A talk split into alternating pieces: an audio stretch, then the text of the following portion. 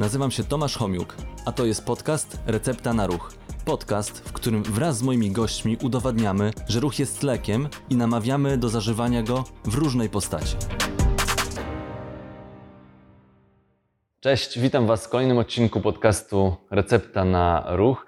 Dzisiaj moją gościnią jest Mariola Pytlińska, Bardzo miło. e, właścicielka miejsca, w którym zajmujesz się dziećmi, Tak. w Fizjofinezja. Zgadza się. W Grodzisku Mazowieckim. W Grodziesku Mazowieckim, tak. Czyli zajmujesz się głównie dziećmi, a Tak. czy tylko dziećmi? Tylko dzieci. Tylko dziećmi. Czyli Tak, jesteś od- fizjoterapeutką dziecięcą czy pediatryczną, tak to można nazwać, tak? Tak, dokładnie. Okej. Od urodzenia powiedzmy do 18 roku życia. Czyli od początku tych narodzin maluszka po później starszy wiek, gdzie no, najczęściej dzieci przychodzą z wadami postawy. Okej, a coś jeszcze przy, w, w czasie ciąży to już się nie zajmujesz? To już Nie, są nie, fizjoterapeutki, Nie, to już e, mam tak, urogynekologiczne, które, które Tak, tam ewentualnie, e, tak? Czy ewentualnie fizjoterapeuci po szkole osteopatii, do których wysyłam. Taka, można powiedzieć, trochę e, neonatologia bardziej, już jak od małych, e, z wcześniakami też pewnie Tak, jak najbardziej pracujesz, z wcześniakami, z wadami genetycznymi, z różnymi problemami neurologicznymi, z opóźnieniami rozwoju, także spektrum e, działań, e, które mam w swoim zanadrzu i to, jak pracuję w gabinecie, no, stosunkowo szerokie. Okej, o tym jeszcze porozmawiamy, ale na początek chciałbym przejść do tego urodzenie i rozwój dziecka, tak? E, Jasne. Jak to przebiega, jak to powinno przebiegać i na co zwrócić uwagę w tym rozwoju dziecka, żeby to przebiegało tak, jakbyśmy chcieli? Myślę, że e, w Polsce jeszcze nie jest, e, nie ma takiego trendu, e, że dziecko, które się rodzi i ten rodzic jest wysyłany w ogóle do fizjoterapeuty, ale myślę, że na przestrzeni 6-8 tygodnia ten rozwój dziecka powinien być sprawdzony przez fizjoterapeutę dziecięcego. W myśl tego, żeby zobaczyć już i ocenić, bądź też pokierować rodziców, e, na co zwrócić uwagę w późniejszym etapie rozwoju. Dobrze, ale to fizjoterapeuta dziecięcy, ale przeważnie to jest tak, że mm, raczej z dzieckiem udajemy się do ortopedy. To dlaczego fizjoterapeuta dziecięcy jest jeszcze potrzebny? Jasne. Myślę, że pierwsza w ogóle linia to na pewno na początku neonatolog, potem pediatra. E, I oczywiście tutaj też wiadomo, że położna i pielęgniarka. Niemniej jednak ortopeda jak najbardziej, ale ortopedę tak jakby w tym okresie wczesnodziecięcym kojarzymy raczej z oceny stawów biodrowych. tak. Tak, na mm, przestrzeni 6-7 tygodnia życia.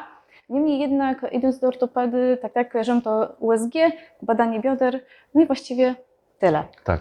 A ja myślę o rozwoju takim całościowym dziecka, czyli jak rozwija się jego ciało właściwie pod każdym względem. Czy on prawidłowo się rozwija neurologicznie, czy prawidłowo rozwija się ortopedycznie, czy nie ma żadnych ograniczeń ruchowych, asymetrii, ale myślę też w koncepcji y, oceny też zmysłów, tak? Czy ta ocena wczesnodziecięca jest tak naprawdę takim szerokim pojęciem, szerokim punktem patrzenia na tego malucha. Aha, czyli nie, nie fragmentami, Nie. tylko jesteś w stanie jakby to w całość ubrać i Tak. zobaczyć, czy to wszystko ze sobą gra, tak? Tak. No i przede wszystkim myślę, że fizjoterapeuta tak jakby ocenia bardzo globalnie i jest w stanie, ta wizyta zazwyczaj jest dłuższa. No właśnie, to jest jeszcze bardzo ważne, bo my Właśnie. mamy dużo czasu. tak, zazwyczaj Znaczy dużo, no. wizyta trwa około godziny, więc y, bardzo dużo czasu poświęcam na wywiad z Mhm. rodzicem i to jest bardzo kluczowe. Y, A potem przychodzę i oczywiście opowiadam, jak będzie wyglądać u mnie ta diagnostyka tego dziecka, co będę oceniać i jak to będzie tak naprawdę wyglądać u mnie w gabinecie. No i ewentualnie y, moje zalecenia, tak? Mhm. Bo tak jakby współpracuję z wieloma lekarzami, innymi specjalistami z, z dziedziny pediatrii, których naprawdę trzeba trzymać tak pod przysłowiową pachę, bo są potrzebni. Okej. Myślę na przykład o logopedzie, myślę o psychologu, myślę o ortoptyku, myślę o neurologu, tak? Dobrze, to na co szczególnie zwrócić uwagę podczas tego rozwoju, e, szczególnie na tym wczesnym etapie?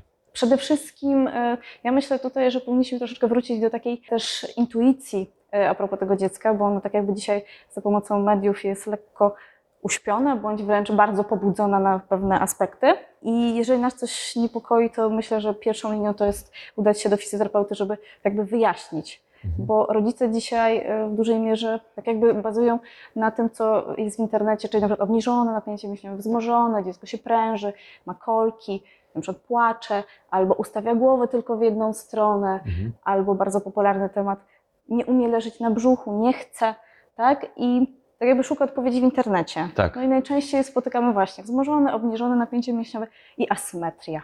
takie bardzo szerokie worki, Mhm. które e, mieszczą naprawdę dużo w sobie. Dobrze, to, to powiedz mi, może jakieś są mity, tak, z tym związane, właśnie z tym, co przeglądamy w internecie, bo właśnie tam Mhm. najczęściej młodzi rodzice sięgają, bo Mhm. najszybciej można sięgnąć, żeby się nam przypadkiem no, nie przestraszyć czegoś i czy jakieś takie mity e, mogłabyś wymienić, które często są spotykane, żeby, żeby Mhm. właśnie gdzieś nie, nie utknąć w tym albo nie przykład- przestraszyć się czegoś. Tak, na przykład jeden taki, który mi teraz przyszedł do głowy, to jest mit, dziecko ma obniżone napięcie mięśniowe.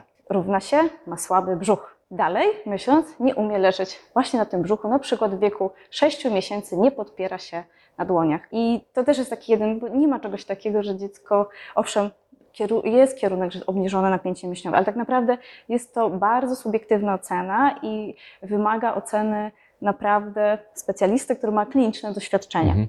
Więc to jest jeden z takich mitów. I na pewno, albo na przykład jest obniżone centrum ciała, a wzmożone na obwodzie, albo że właśnie te barki. To też jeden z takich mitów, bo dziecko, jeżeli czegoś nie potrafi, i tu da- podam przykład, nie umie leżeć na przykład na brzuchu, bo nie umie się podeprzeć prawidłowo, Mhm. i cofa te łokcie i te barki przestawia bardziej do uszu, to niekoniecznie bym powiedziała, że ona ma tam wzmożone napięcie.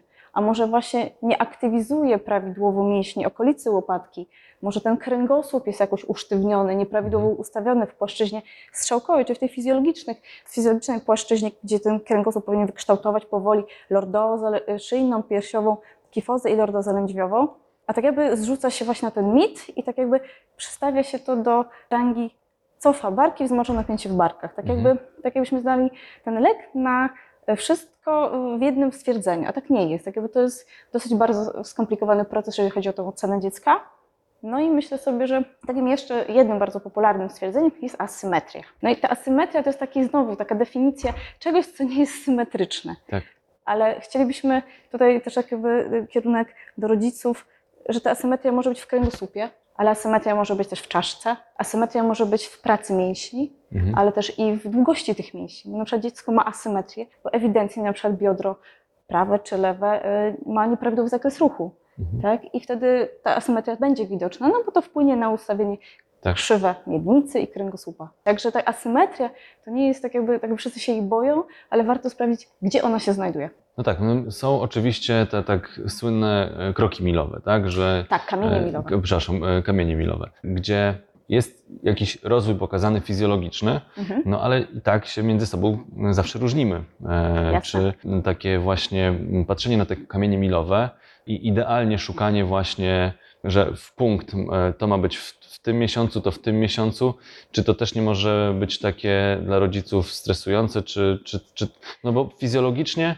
nawet ten rozwój nasz może się delikatnie różnić. Nie wiem, jeśli mam rację, to e, mogę nie mieć racji, to moim popraw. Czy, czy dobrze rozumiem? Ja się dziećmi nie zajmuję, Mhm. poza tymi swoimi, które wychowuję cały czas i Mhm. gdzieś tam obserwowałem ten rozwój dziecka, ale czy, czy tak bardzo trzeba się trzymać tych e, kamieni? Myślę, że na pewno nie wolno tak jakby popadać w panikę, jeżeli dziecko w jakiejś ramie się nie trzyma, bo na to są pewne widełki. Niemniej jednak dla mnie pojęcie kamieni milowych to, yy, i to, co się tak, że tak powiem, opisuje yy, w medycynie, to jest osiąganie pewnych czynności, umiejętności przez dziecko w okresie swojego życia, które ma pewne ramy czasowe. Z założenia w idealnym rozwoju powinno się w tych ramach czasowych zmieścić. Mhm. Niemniej jednak mamy widełki w przód, widełki w tył.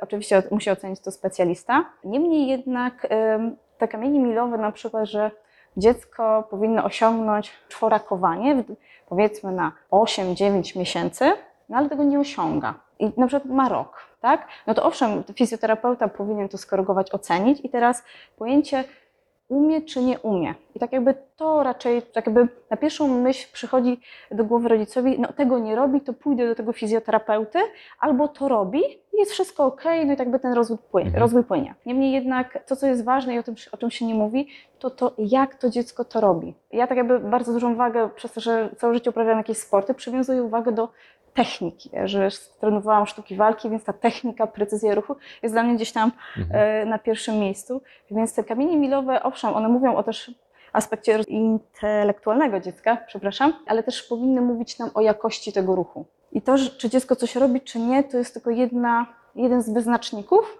a dla mnie ważniejsze jest tak naprawdę istotne, jak ono to robi. Mhm. Czy nie wybiera wzorca zastępczego, czy na przykład to czworakowanie nie wygląda tak, że dziecko raczkując opiera się, opiera się jedną stopą o ziemię albo przesuwa się na pośladkach, tak? Więc ta technika, e, jak ono to robi, pozwala mi też ocenić tą biomechanikę tego ruchu, tą aktywizację mięśni, a co najważniejsze, pracę ośrodkowego układu nerwowego. Fajnie, że powiedziałaś, że poza samymi takimi punktami, które są ujęte Mhm. w tych kamieniach milowych, zwracasz uwagę jeszcze na technikę, czyli w specyficzny sposób patrzysz na Mhm. to dziecko i oceniasz, czy według ciebie to idzie w dobrym kierunku, czy może coś e, trzeba na coś szczególnie zwrócić uwagę.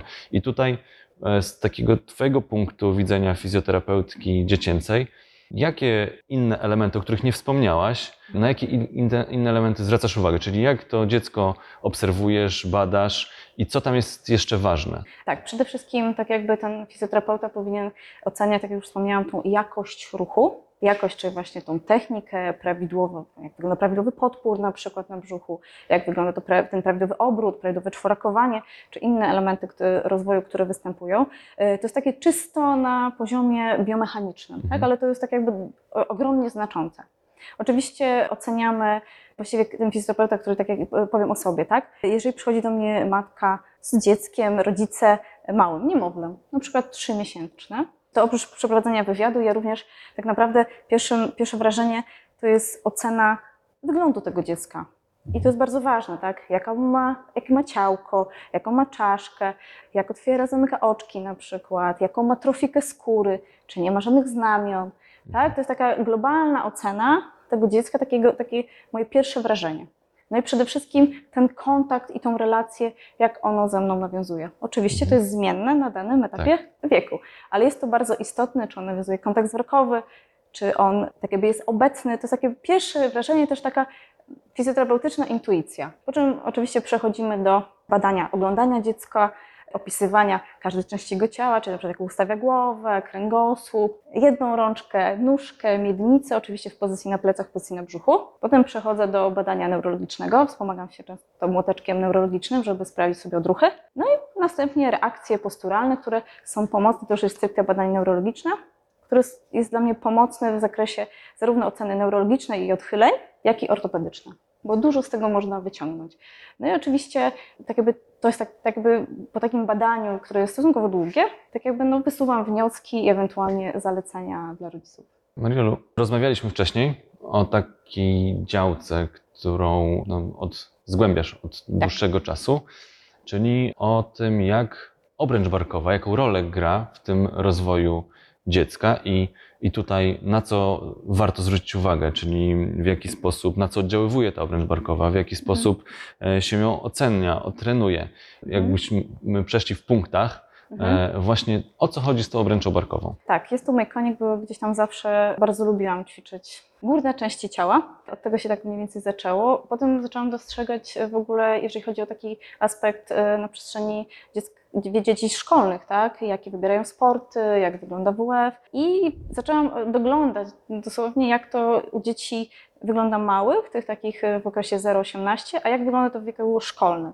No i się okazuje, że bardzo często w ogóle jak się patrzy na dzieci, wiadomo, że ciało przybiera różne kształty, jest z różnych tkanek, tak? Jedni Mhm. są bardziej elastyczni, mają więcej elastyny w sobie, są bardziej gibcy, lubią sport typu akrobatyka, typu yoga, a niektórzy są bardziej tacy zwarci, Zbici. zbici, sztywniejsi nieraz się określają, tak jakby słyszę w gabinecie. No i wiadomo, że tak jakby to jest taka komponenta genetyczna, która gdzieś tam na to wpływa, ale widać takie małe dysproporcje wśród y, dzieci, że przychodzą do mnie i widzę stosunkowo umieśnione nogi, łydki, a taką wiszącą, wątłą obręcz barkową, tak? I zaczęło mnie to zastanawiać, ponieważ coraz więcej jest przypadków zaburzeń koncentracji w szkole, coraz więcej jest przypadków nieumiejętnego trzymania e, długopisu, trudności w pisaniu, męczliwości, tak? No i tak jakby, no i tak jakby mój chleb poprzed, po- powszedni.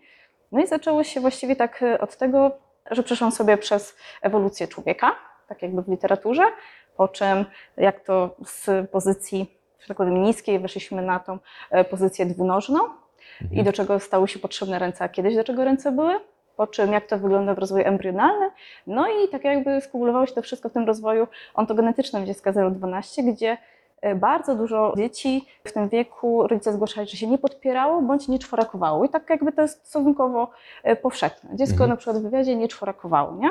No i tak jakby szukając dalej, tak jakby ten podpór w tym, pod, w tym u tego maluszka, tak? Czyli kładziemy zawsze na plecach i zawsze mówi się kładźmy na brzuchu, gdzie to jest o wiele trudniejsza z punktu widzenia mechaniki ciała pozycja, bo działa siła grawitacji, Tak. trzeba dźwignąć tą masę ciała, tą dysproporcję też tak naprawdę, bo dziecko jest w innej Głowa proporcji. waży dużo.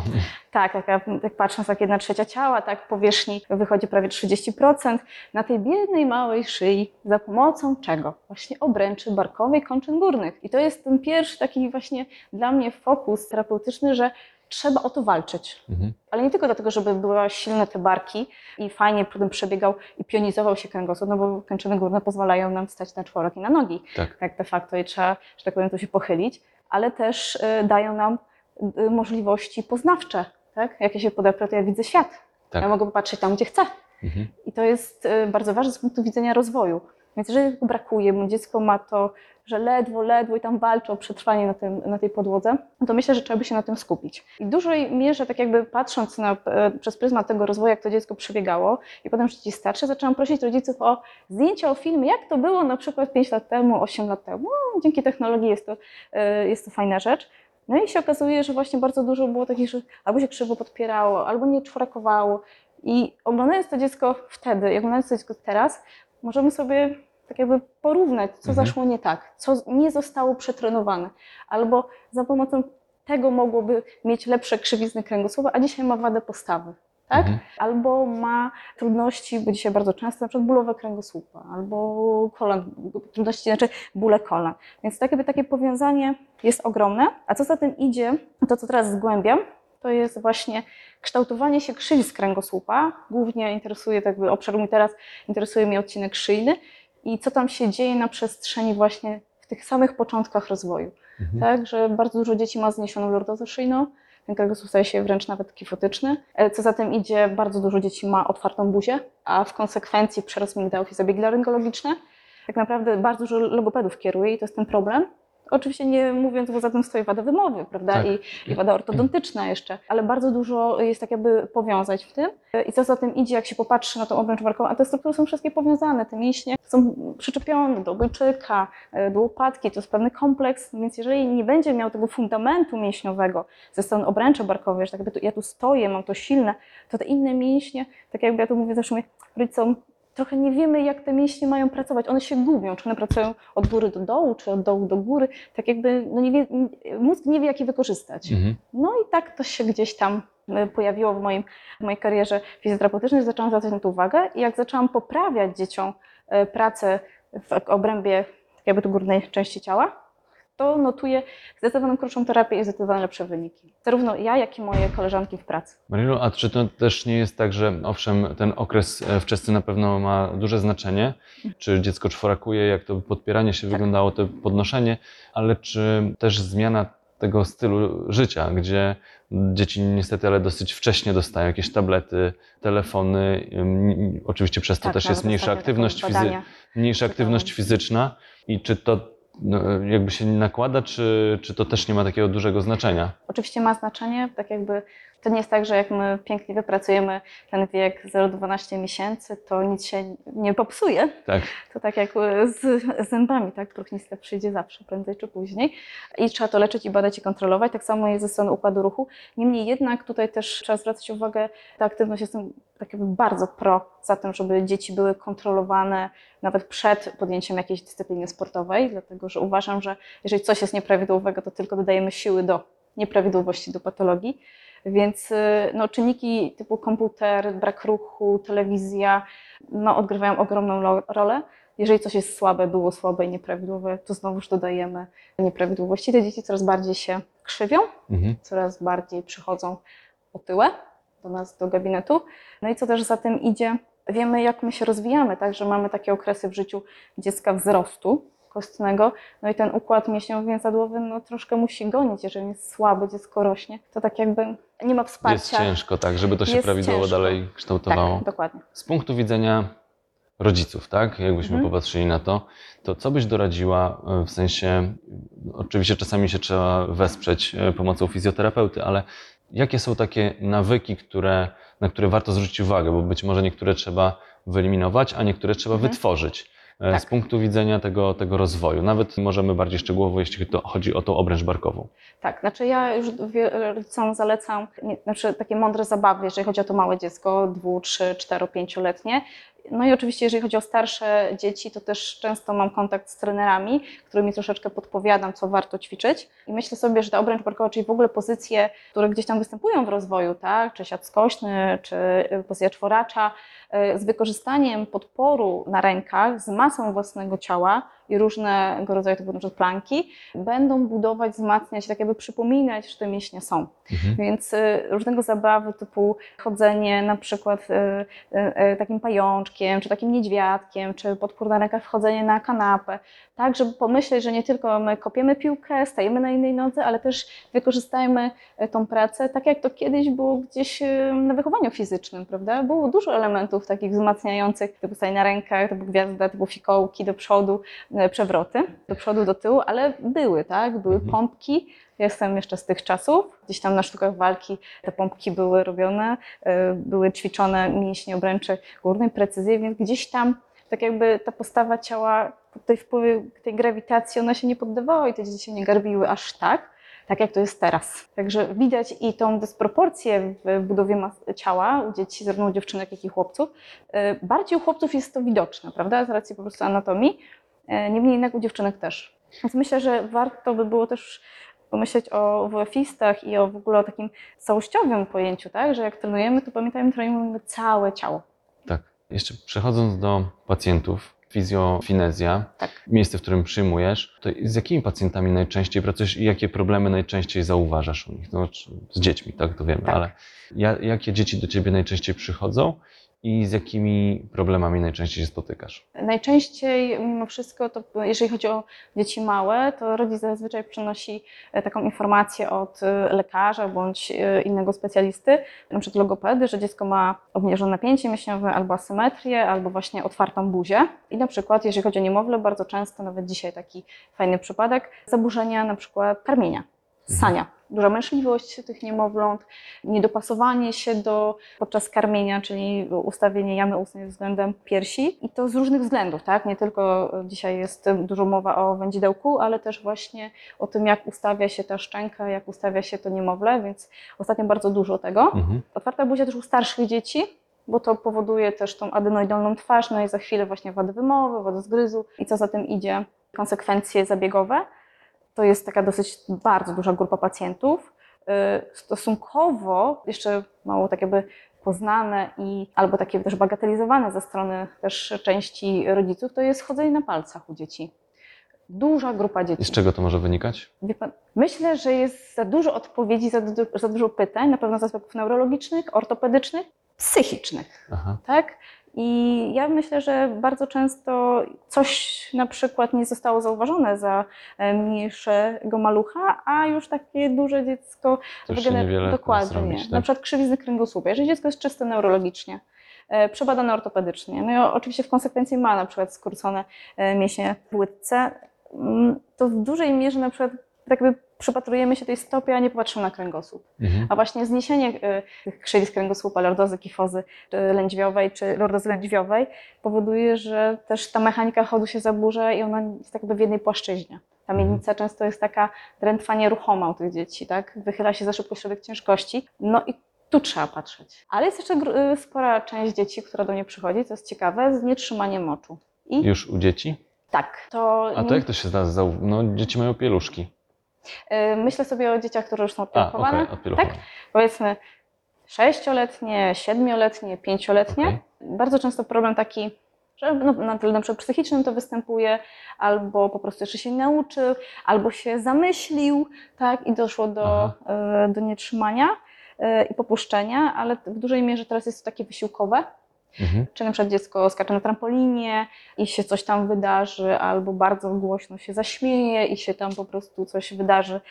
Więc y, bardzo dużo dzieci po ocenie potem takiej fizjoterapeutycznej widać, że no wada postawy, y, przede wszystkim tor oddechowy, wykorzystanie brzucha, bardzo ładnie to się określa jako brzuch kompetentny, Mhm.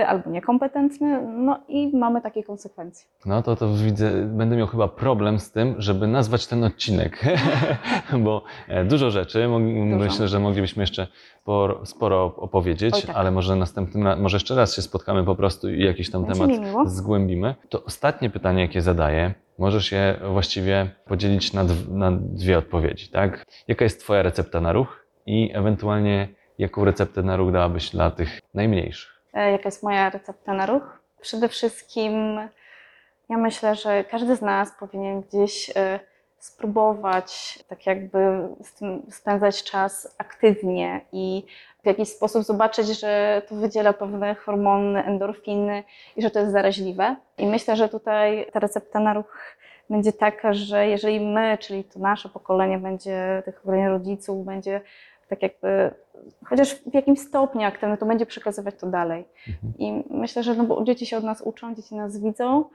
i fajnie by było to przekazywać i pokazywać, że to jest super. E, A widzę, że to tak jakby trochę się gubi w tym wszystkim. Mhm. Więc no ja się zdecydowanie czuję lepiej, jak pójdę w większej grupie coś zrobić, y, po, pójść na siłownię, tak uprawiać sport. I widzę, że coraz więcej osób też uczestniczy w tych, y, tych em, zajęciach, niemniej jednak stosunkowo za mało e, na tyle, żeby widać, żeby te wady postawy i te problemy się minimalizowały. Drugą rzeczą jest tak, że mamy tyle możliwości. Pchajmy się tam, pchajmy te malutkie dzieci Mhm. tak, y, pokazujemy, że to jest fajne, że tam jest radość, że jest euforia, że no, można kogoś spotkać, tak jakby no, socjalizować się i to jest chyba taka dla mnie recepta, że po prostu trzeba wyjść tak jakby to z przestrzeni tego ekranu, bo to na same plusy, nie tylko zdrowotne, ale też społeczne, których bardzo brakuje. Marielu, dziękuję Ci bardzo. Było mi bardzo miło dowiedzieć się na pewno dla mnie e, szczególnie nowych rzeczy, ale myślę, że też sporo rodziców może e, skorzystać na, na, na tych e, informacjach, które, które w podcaście przekazałaś. Także dziękuję Ci bardzo. Ja również bardzo dziękuję. I przypominam, że podcast co już teraz nie co środę, co drugą środę o godzinie 12. Także zapraszam. Zapraszam też do komentowania, subskrybowania, jeśli ktoś chce posłuchać e, na inne tematy, nie tylko związane z dziećmi, ale też z różnymi sportami, czy wszystkim, co jest związane z naszym układem ruchu. To serdecznie zapraszam i do zobaczenia.